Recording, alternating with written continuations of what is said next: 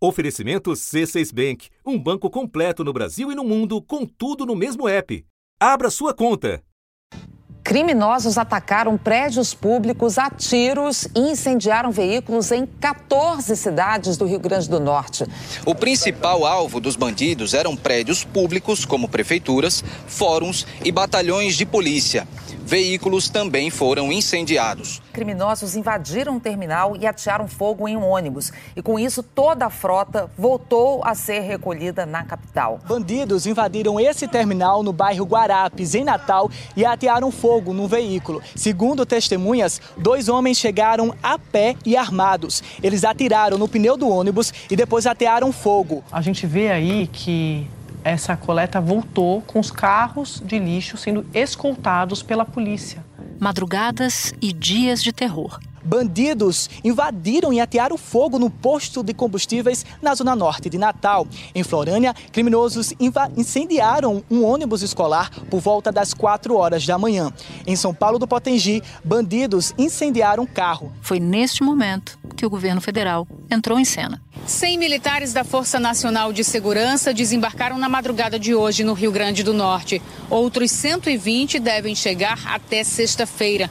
O ministro da Justiça, Flávio Dino, afirmou que o governo federal pode enviar mais reforços se necessário e com fortes indícios de que o comando para o caos nas cidades saiu dos próprios presídios. Como a própria Secretaria de Segurança daqui do estado admite que ordens para os ataques estão partindo dos presídios. O estado sofre uma onda de ataques criminosos e, segundo as autoridades, a ordem veio de dentro dos presídios. Um cenário que se repete pelo país. No Ceará, os ataques criminosos chegaram ao nono dia. Já são mais de 100 ataques em 27 cidades. A polícia deteve 130 suspeitos. Aí transferiu também um homem que estava preso em Pernambuco para um presídio de segurança máxima no Rio Grande do Norte.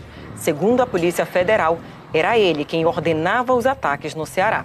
Os policiais federais chegaram na penitenciária agrícola de Monte Cristo. O lugar é considerado escritório do crime organizado em Roraima. Os chefes de uma facção criminosa do estado estão no presídio. Segundo a Polícia Federal, foi daqui que partiram as ordens para uma série de atentados contra prédios públicos que ocorreram em Roraima. Os bandidos incendiaram delegacias, prédios da prefeitura, bancos, entre outros imóveis. Da redação do G1, eu sou Natuzaneri e o assunto hoje é a onda de ataques no Rio Grande do Norte. Para entender o que a sequência de terror nas ruas do Estado revela sobre o crime organizado e sobre o sistema prisional do Estado e do país. Eu converso com Juliana Mello, antropóloga e pesquisadora da Universidade Federal do Rio Grande do Norte, e com Bárbara Coloniese, perita do Mecanismo Nacional de Prevenção e Combate à Tortura. Sexta-feira, 17 de março. Bárbara, você participou da equipe que fez inspeções em cinco unidades prisionais no Rio Grande do Norte. Isso foi no fim do ano passado. Então eu te peço para nos contar o que você viu por lá de mais grave. O Mecanismo Nacional começa suas atividades em 2015. Em 2017, após o primeiro massacre no sistema prisional do Rio Grande do Norte, nós estivemos lá. Então nós conhecemos é, aquele momento que é o momento de crise ápice, né?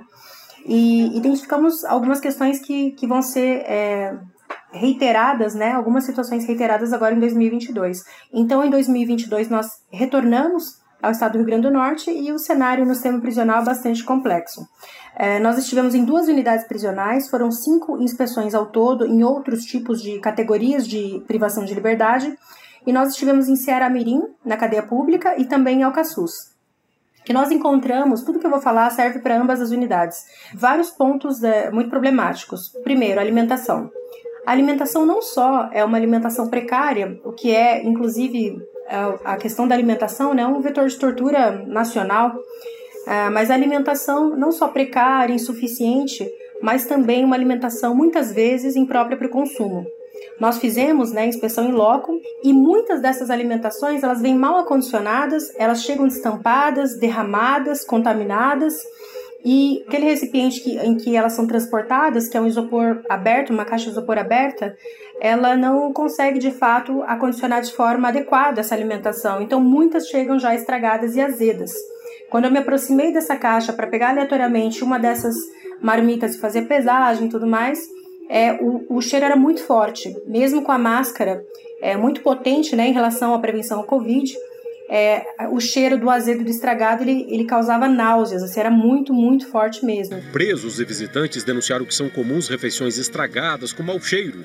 As inspeções dos promotores flagraram marmitas do jantar servidas no meio da tarde do dia seguinte. Já foram encontradas larvas, moscas e lesmas nas marmitas, pouca proteína, carne de baixa qualidade. Verificamos grandes problemas em relação à assistência à saúde. Muitas pessoas é, pedindo socorro literalmente assim, atendimentos de saúde variados, odontológicos. E aí você percebe que não existe na SEAP, né, Secretaria de Administração Prisional, não existe as carreiras, né, para equipe técnicas de saúde. Então o vínculo desses profissionais é um vínculo muito frágil. Eles têm alguns convênios com a Secretaria de Saúde, por exemplo, então, não tem um profissional que está ali sistematicamente, que vai conhecer né, os pacientes e poder fazer um, um, tratamento continuado. Muitas pessoas com tuberculose, inclusive durante as entrevistas conosco, estavam escarrando sangue enquanto conversavam com a gente. Isso foi algo bastante alarmante, né? Uma situação bastante é, difícil. Muitas pessoas com vários tipos de dermatite e também vários outros tipos de problema, questões odontológicas também, enfim. E para agravar, é, os profissionais de saúde eles não vão até os internos. Quem faz a triagem são os policiais penais. Então, quando o policial penal fica com essa incumbência, primeiro, existe uma subjetividade enorme e muitos deles, né, dos, dos internos relataram, falou, eles só atendem é, os pedidos de pessoas que eles têm uma proximidade ou que tem algum tipo de, de relação mais tranquila, mas com alguns que possa haver algum problema, pessoa que às vezes reclama, pede, enfim, essas pessoas não são atendidas. Muitas denúncias de meses de pessoas pedindo é, por vários tipos de atendimento médico. Também a questão da insalubridade. As celas todas superlotadas e a insalubridade ela tem duas vertentes que a gente precisa ficar atentos, né? Ela tem uma vertente que é o Estado não fornece kits de higiene de limpeza, então, esse é um ônus da família. A família fica na obrigação de levar isso para as pessoas que estão custodiadas. É, quem não tem família fica sem nada. Aí, somado a isso, a cela superlotada, você não tem uma assistência material adequada. É, o acesso à água são três vezes ao dia, de 20 a 30 minutos. Celas com 30, 40 pessoas, 30 minutos por dia, três vezes, você tem que beber essa água, você tem que lavar a cela, você tem que fazer sua higiene, tomar banho, enfim. Então a pessoa tem que escolher, na verdade, qual uso ela vai dar para a água, qual a prioridade daquela pessoa. Bom, e para fechar, o que a gente percebeu de instalação muito forte nesse, nesse sistema prisional é a doutrina FTIP. FTIP é a Força Tarefa de Intervenção Penitenciária, né? Que ela, ela é um braço da, da Força Nacional para atuar, atuar né, em momentos de crise em sistemas prisionais e ela doutrinou muito bem, após sua passagem em 2017, os servidores. Ah, ela tem duas questões que são que fazem parte da sua doutrina, né? Uma é o tipo de lesão que ela produz nas pessoas e também eles utilizam é, o procedimento que consiste: quando os policiais penais dão o comando de voz de procedimento, as pessoas têm que parar tudo que estão fazendo imediatamente e se colocarem nessa posição. Elas vão para o chão, ficam sentadas enfileiradas e entrelaçam as mãos na cabeça e ficam dessa forma. Isso pode acontecer numa quadra quente, isso pode acontecer dentro da cela, não pode ter nenhum ruído, barulho, movimento, nada. Senão acontece né, uma retaliação a esse uhum. movimento, esse barulho que é o emprego né, exacerbado de, de uso de spray de pimenta, é, munição de, de elastômetro, enfim. E a gente tem uma infinidade de provas em relação a isso, né? Bom, você citava o massacre de 2017 em Alcaçuz. E de lá para cá, houve investimentos bastante expressivos, em alguns casos, na área de infraestrutura. No entanto, pelo que você nos conta, a situação dos presídios não mudou. Então eu te pergunto: quais as autoridades não estão agindo devidamente ou as políticas públicas prisionais estão erradas? Onde é que está o problema aí nessa história? Tem vários problemas. Acho que é importante dizer que cada autoridade, né, ela vai ter um papel, né, nessa, nessa perspectiva de pensar uma solução uh, para o sistema prisional. A gente tem que olhar, quando a gente olha para o judiciário, tem que pensar um pouco nas políticas de desencarceramento. O Brasil tem 35% de presos provisórios, é um número altíssimo. Em algumas, essa é a média nacional. Em algumas regiões, a gente chega até a 60%. Então, assim, a gente tem que pensar o espaço do cárcere de fato como exceção e não como regra. O Brasil tem quase 700 mil presos e não há vaga para todos eles. Na comparação com o número de presos e o número de vagas, as prisões estão com a 56% acima da capacidade. A taxa de presos provisórios voltou a subir. Agora está em 31,7. Mais de 200 mil pessoas estão presas sem julgamento. É, a gente percebe vários movimentos em relação a denúncias relacionadas à tortura física e psicológica e há um grande número de arquivamentos por parte do Ministério Público. Como a gente não conseguiu diálogo, nenhuma reunião institucional, atendimento ou resposta a algum tipo de ofício, a gente não consegue é, detalhar melhor essa resposta, mas a gente consegue identificar né, que existe esse órgão que é, deveria estar mais envolvido com essas questões, né? Eu me lembro de uma frase do então ministro da Justiça do governo Dilma, José Eduardo Cardoso, que gerou bastante polêmica à época. Ele dizia: Eu prefiro morrer a ir para o sistema prisional brasileiro. Era alguma coisa nesse sentido. Isso foi anos atrás. Hoje, o cenário está pior, igual ou houve melhora no sentido amplo, não só o caso do Rio Grande do Norte? Infelizmente, de norte a sul, os problemas do sistema prisional é, eles são né, estruturantes. Os problemas que a gente tem basicamente são o esvaziamento, né? Não tem sentido o sistema prisional, ele é só um depósito de pessoas. Ele não consegue é, trazer nenhum tipo de perspectiva para a pessoa que está aprisionada. Por exemplo, vou com o que a gente está falando mais sobre Rio Grande do Norte, por exemplo, Alcaçuz. 2,7% das pessoas na unidade trabalham. Menos de 3% das pessoas trabalham. Como é que a gente vai pensar né, do retorno dessa pessoa à sociedade sem oferecer nada, apenas o espaço estéreo, depósito de pessoas? Então, assim, a gente não tem, de fato, o que está previsto na LEP, né? A gente não tem basicamente nada. Eu, fico, eu digo que todas as unidades prisionais do Brasil, elas são ilegais, porque elas estão completamente em desacordo com a lei de execução penal. E eu acho que o STF foi brilhante quando diz que o sistema prisional brasileiro é o estado de coisas inconstitucional. Eu acho que essa é a melhor definição. Bárbara, muito obrigada pelas suas explicações. Volte sempre aqui ao assunto. Muito obrigada a vocês, um abraço. Espera um pouquinho que eu já volto para falar com a Juliana Mello. Com o C6 Bank, você está no topo da experiência que um banco pode te oferecer. Você tem tudo para sua vida financeira no mesmo app, no Brasil e no mundo todo. A primeira conta global do país e atendimento personalizado, além de uma plataforma de investimentos em real e dólar com produtos exclusivos oferecidos pelo C6 em parceria com o JP Morgan Asset Management. Quer aproveitar hoje o que os outros bancos só vão oferecer amanhã? Conheça o C6 Bank. Tá esperando o quê? C6 Bank. Juliana, não é a primeira vez que facções criminosas usam o terror do lado de fora da prisão, dos presídios, para tentar conquistar coisas dentro, né? No caso, mudanças de rotina e por aí vai. Por que, que essa estratégia sempre se mantém a mesma? Querer ser ouvido dentro da cadeia, praticando o terror do lado de fora da cadeia? É uma situação bastante complexa, paradoxal, né, e problemática, né, na medida em que a, a própria população, que já tem uma grande rejeição em relação à população prisional, fica contra, né. Então, é muito complicado isso, mas como você mesmo colocou, é uma dinâmica que sempre se repete. E se repete por quê?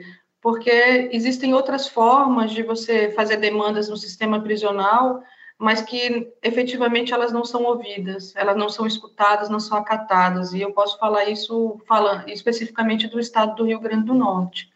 Desde 2017 a gente teve é, após o massacre de Alcaçuz, né, em que a gente teve pelo menos 27 mortos e alguns desaparecidos, e depois uma explosão de homicídios nas ruas, com a guerra que transcendeu da prisão para é, para as ruas de Natal. Carros de polícia e agentes penitenciários chegavam a todo momento para tentar controlar a situação. E a imprensa se desdobrava à espera de respostas. Notícias de mortes e de corpos decapitados e esquartejados já eram confirmadas por vídeos divulgados pelos próprios detentos. A gente teve reformulações, por exemplo, dentro do sistema prisional, em termos de arquitetura, é, de fortalecimento da questão da repressão né? Mas ao mesmo tempo a gente tem um quadro de violações de direitos humanos extremamente grave, né? Eu fiz várias denúncias em 2017 e 2018, acompanhando famílias, choques elétricos, ser, presos seriam obrigados a tomar água sanitária, beber a própria urina, a questão da fome é uma questão sempre colocada, o fato de, de e serem obrigados a comer uma comida apodrecida e estragada, os maus tratos com as famílias, né? E a suspensão, por exemplo, no estado do Rio Grande do Norte, por exemplo, das visitas íntimas, da entrega de qualquer item a mais, né, de alimentação por parte da família. A família também entrega itens de higiene e que não chegam para eles há relatos de pessoas doentes que são contaminadas, são colocadas com pessoas que são sãs, né, dentro de uma cela superlotada. Presídio Uberlândia 1, que tem, para vocês terem uma ideia, nessa inspeção foi constatada a superlotação. Em que sentido? A unidade tem 955 vagas. No dia da inspeção, na época da inspeção, 1.666 presos. O sistema prisional aqui do Espírito Santo está com uma lotação 66% superior à sua capacidade. São mais de 23 mil detentos para apenas 13.800 vagas, um excesso de 9 mil presos. O presídio, que fica no complexo penitenciário de Itajaí, chegou a ter 70% de detentos a mais do que a capacidade. O presídio tem capacidade para 696 presos. Hoje tem 1.127.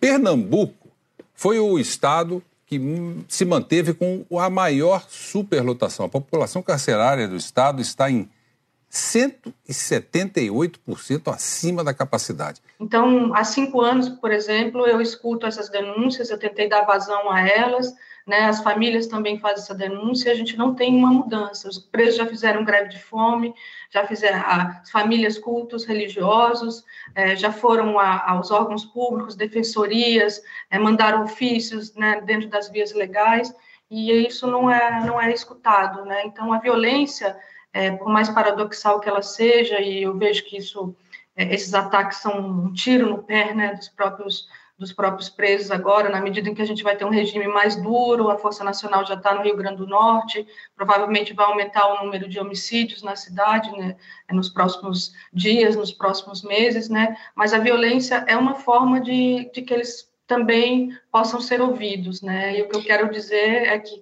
quanto mais uma prisão é violenta, mais uma sociedade é. E a gente está vendo claramente isso. Uma das expressões que você usou foi alta complexidade, né? Quando a gente fala de sistema prisional. É um assunto recorrente para quem lida com direitos humanos, a situação da comida, né? Que as famílias levam comida, etc. e tal, para os detentos.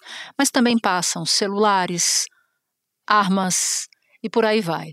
Né? A, a, o sistema prisional brasileiro é um queijo suíço, tanto que o criminoso que está preso controla atos violentos nas ruas e a população sofre. Qual é o desafio de contemplar uma necessidade de segurança fora dos presídios sem infringir políticas de direitos humanos ou diretrizes dos direitos humanos dentro dessas unidades? Os familiares, eles sempre são acusados de serem aqueles que passam para coisas, passam drogas, armas, celulares para dentro do, dos presídios. Eu não estou negando, existem situações de muita vulnerabilidade, muitas mulheres, por exemplo, presas como mulas e levando droga. A gente tem toda essa questão, né? Mas ao mesmo tempo, em várias unidades prisionais, é, você tem acesso a alguma fruta. Isso é mais difícil para um agente um agente penal ele controlar, mas é possível. Isso gera um apaziguamento também dentro, dentro do sistema prisional, né? E, e eu acho que quanto mais digno o sistema prisional, é melhor para a sociedade como um todo, né? E a gente existem outras possibilidades que não sejam só a repressão. Mas tem corrupção dentro dos presídios, né? Às vezes os próprios agentes que guardam ali tanto é que você usou, por exemplo, a expressão de queijo suíço. O Alcaçuz, por exemplo, é conhecido como uma prisão queijo suíço porque você tinha várias fugas, você pagava 20 mil, você fugia, você tinha celulares entrando lá à vontade. Então, isso não existe mais no Rio Grande do Norte agora. Isso foi, isso foi, é, isso foi completamente banido a partir de, de reformas estruturais dentro, dentro do presídio. No entanto, é, isso, só isso, fazer isso, não basta para que as coisas sejam resolvidas. E existem outras possibilidades de, por exemplo, é, obrigar um preso a tomar água sanitária, obrigar um preso a, to a tomar a própria urina, isso isso mexe muito com a dignidade das pessoas e gera um estado de ódio, de violência, né? Então, é, as pessoas saem dali pior. E as facções, elas se aproveitam das misérias da, da miséria prisional. Mas a gente precisa combater seriamente a corrupção também que envolve, né? Até porque esse tipo de artefato, arma e até mesmo o celular, como é muito difícil para um familiar passar, muitas vezes é o próprio a própria estrutura interna que em troca de propina coloca lá dentro. Exatamente, mas quem, mas quem é acusado é geralmente o familiar e, e uma série de, de questões decorrem daí. Eu, por exemplo, acompanhei uh, familiares de, de, de, presos logo em 2018, é, logo depois, um, um, tempo depois do massacre, a reivindicação era por visitas íntimas. E o juiz falou assim: não, nunca mais vocês vão ter visitas íntimas aqui. E aí o juiz falou simplesmente: olha, por que vocês estão pensando em sexo? Por que, vão, vão, por que vocês não vão lavar roupa? Isso gera uma tensão. Né? E, e, e, essa, e, e o Rio Grande do Norte é um, por exemplo, não só o Rio Grande do Norte, mas no Brasil, o sistema prisional como um todo, ele é um grande barril de pólvora, ele está prestes a estourar. Era isso que eu queria perguntar para você, porque você pesquisa há bastante tempo a situação do sistema prisional no Rio Grande do Norte e também de outros estados. Então, você usou uma expressão barril de pólvora, falando do aspecto geral, do sistema prisional no seu aspecto geral. Por que, que, essa situação se repete em outras partes do Brasil? Por que esse é um barril de pólvora nacional, digamos assim? A gente tem um senso de justiça que está associado à ideia de punição e de sofrimento, e a gente não faz uma reflexão mais densa sobre a quem nós estamos infligindo esse sofrimento o tempo todo. Um exemplo, é, a cada 10 presos do Rio Grande do Norte, sete não têm ensino fundamental completo. Né? Então, há um mito, de uma forma geral, que é, quem está na prisão são as piores pessoas e são os verdadeiros assassinos, mas, na verdade, a gente sabe que é, quem comete crime de colarinho branco ou assassinos mesmo estão soltos porque a gente tem uma polícia que não, não tem eficiência na investigação. Então, a gente tem uma sociedade extremamente desigual, nós já temos a terceira maior população prisional do mundo. Se isso fosse uma política realmente que desse certo, nós seríamos um país mais pacífico, e, e ao contrário, nós somos cada vez mais um país mais violento. 40.824 pessoas assassinadas no Brasil no ano passado. Foram cerca de cinco vítimas por hora, segundo o Índice Nacional de Homicídios. Mato Grosso, por exemplo, foi o estado com a maior alta de assassinatos no ano passado teve essa, esse aumento aí de 24%, foram mais ou menos 200 mortes a mais em 2022 em relação a 2021. E essa é uma alta motivada principalmente por conta de brigas de facções criminosas no Estado. E a gente não tem pena de prisão perpétua no Brasil. As pessoas saem, né? E essas pessoas também não vão ficar o tempo todo ali apanhando pacificamente, né? Elas reagem e reagem, infelizmente, através de ataques violentos, né? Porque eu não quero romantizar nenhuma facção, né? A violência é o idioma, e infelizmente é o idioma que a gente escuta, que todos nós escutamos. Agora, Juliana, e para quem está de fora, por que que em geral, o sistema prisional, a situação do, do sistema prisional faz com que exploda a insegurança e o crime do lado de fora? A gente teria que remontar um pouco ao, ao, histórico de formação, de consolidação do crime organizado no Brasil, década de 80, Comando Vermelho, depois PCC, né, depois do massacre de Carandiru, e, a expansão, do, depois um rompimento em 2012 entre, entre Comando Vermelho e PCC, e que levou um reordenamento do, de todas as prisões do Brasil, em uma busca para você tentar se, é, pessoas para se, se, afiliarem ou não à sua determinada facção. Em cada estado do Brasil isso foi tendo uma resposta específica, né? No Rio Grande do Norte, uma resposta de é, rivalidade em relação às facções né, a, facção ao PCC especificamente. Era isso que eu queria entrar, já, já que você deu esse gancho agora, eu queria entrar nisso, na gênese do, da disputa de facções. Há duas facções, uma local e uma de São Paulo, em disputa nos presídios do Rio Grande do Norte, me corrija se eu estiver errada, mas elas resolveram se unir nessas reivindicações que fazem agora para as autoridades do governo do Rio Grande do Norte. O que que deflagrou essa onda de violência fora dos presídios e essas reivindicações? O PCC, ele, nesse movimento de expansão, ele chega no Rio Grande do Norte mais ou menos em 2002, mas ele chega bem discreto, né, tentando relações de aliança com o crime local, que era muito desorganizado, que era, era marcado por brigas de uma rua com outra. O PCC ele chega, ele começa a batizar irmãos, mas ele cobra essa mensalidade que é considerada muito cara para o Rio Grande do Norte, e ao mesmo tempo estabelece que toda, toda ação, por exemplo, em relação a, a, a, a determinados crimes, teria que ser decidido em São Paulo.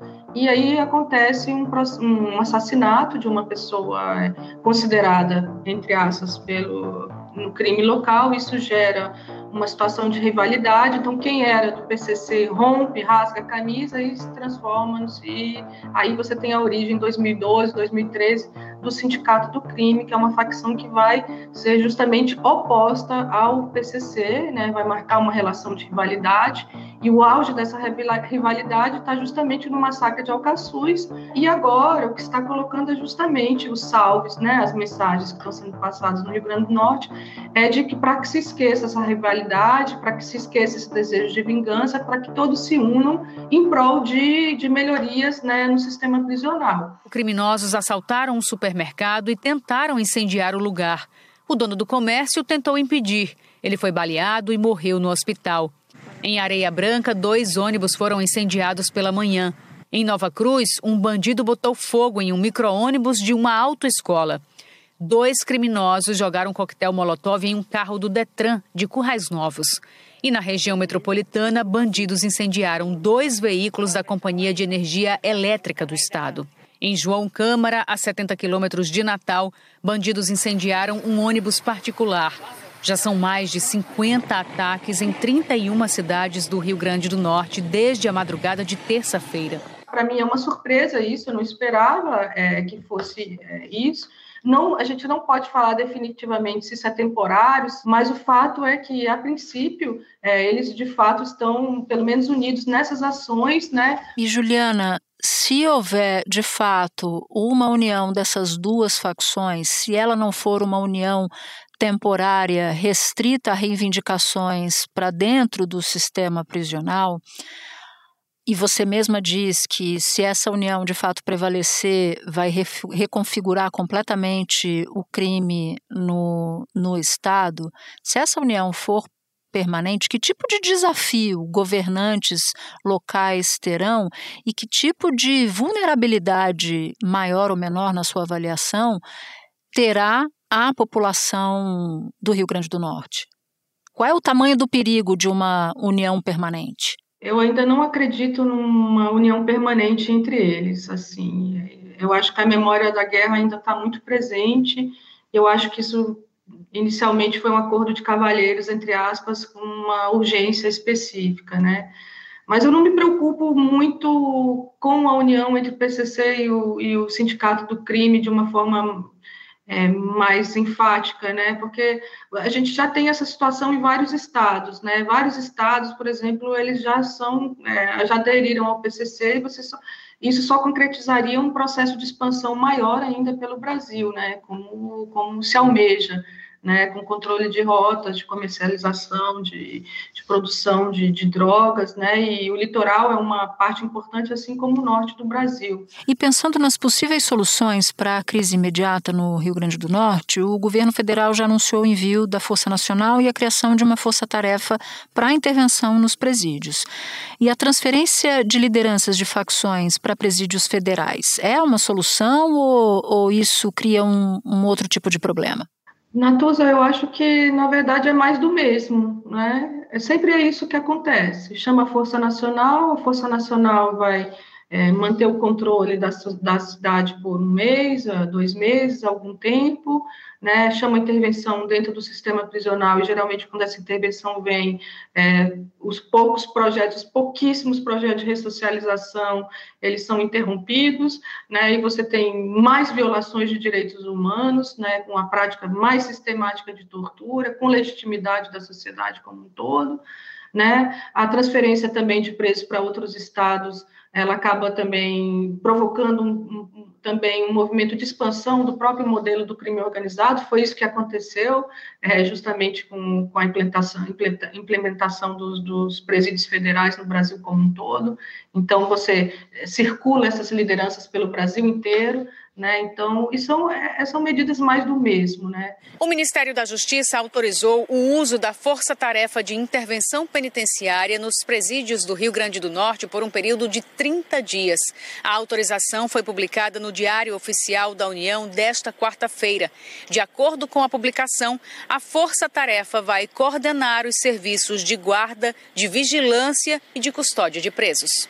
Até o sábado, nós teremos envio diário de novos efetivos, com voos que estão sendo é, realizados. Devemos chegar a 500 homens federais, de forças federais. Nós temos policiamento ostensivo, nós temos inteligência policial, inteligência penitenciária e também teremos o patrulhamento da Polícia Rodoviária Federal, inclusive com a incorporação de efetivos de outros estados. Eu acho que existem soluções, mas se a sociedade civil não se envolver e não refletir, não quiser romper esses ciclos e esses vários mitos que infelizmente foram fomentados, é, intensificados muito com o último governo, a gente vai ter sempre a reprodução né, desses novos ciclos, novos barris de pólvora, novos massacres, e isso transborda para as cidades mais violentas, né, com mais assassinatos, com mais disputa entre facções, né? Uhum. E assim a gente tem um ciclo infernal do qual a gente nunca consegue sair. Juliana, eu te agradeço muito por você ter topado essa entrevista aqui no assunto. Espero que você volte outras vezes. Tá bom, muito obrigada também. Este foi o assunto podcast diário disponível no G1, no Globoplay, no YouTube ou na sua plataforma de áudio preferida. Vale a pena seguir o podcast na Amazon ou no Spotify, assinar no Apple Podcasts, se inscrever no Google Podcasts, no Castbox ou no YouTube e favoritar na Deezer. Assim, você recebe uma notificação sempre que tiver um novo episódio. Comigo na equipe do assunto estão Mônica Mariotti, Amanda Polato, Tiago Aguiar, Gabriel de Campos, Luiz Felipe Silva, Tiago Kazuroski, Etos Kleiter e Nayara Fernandes. Eu sou Natuzaneri e fico por aqui. Até o próximo assunto.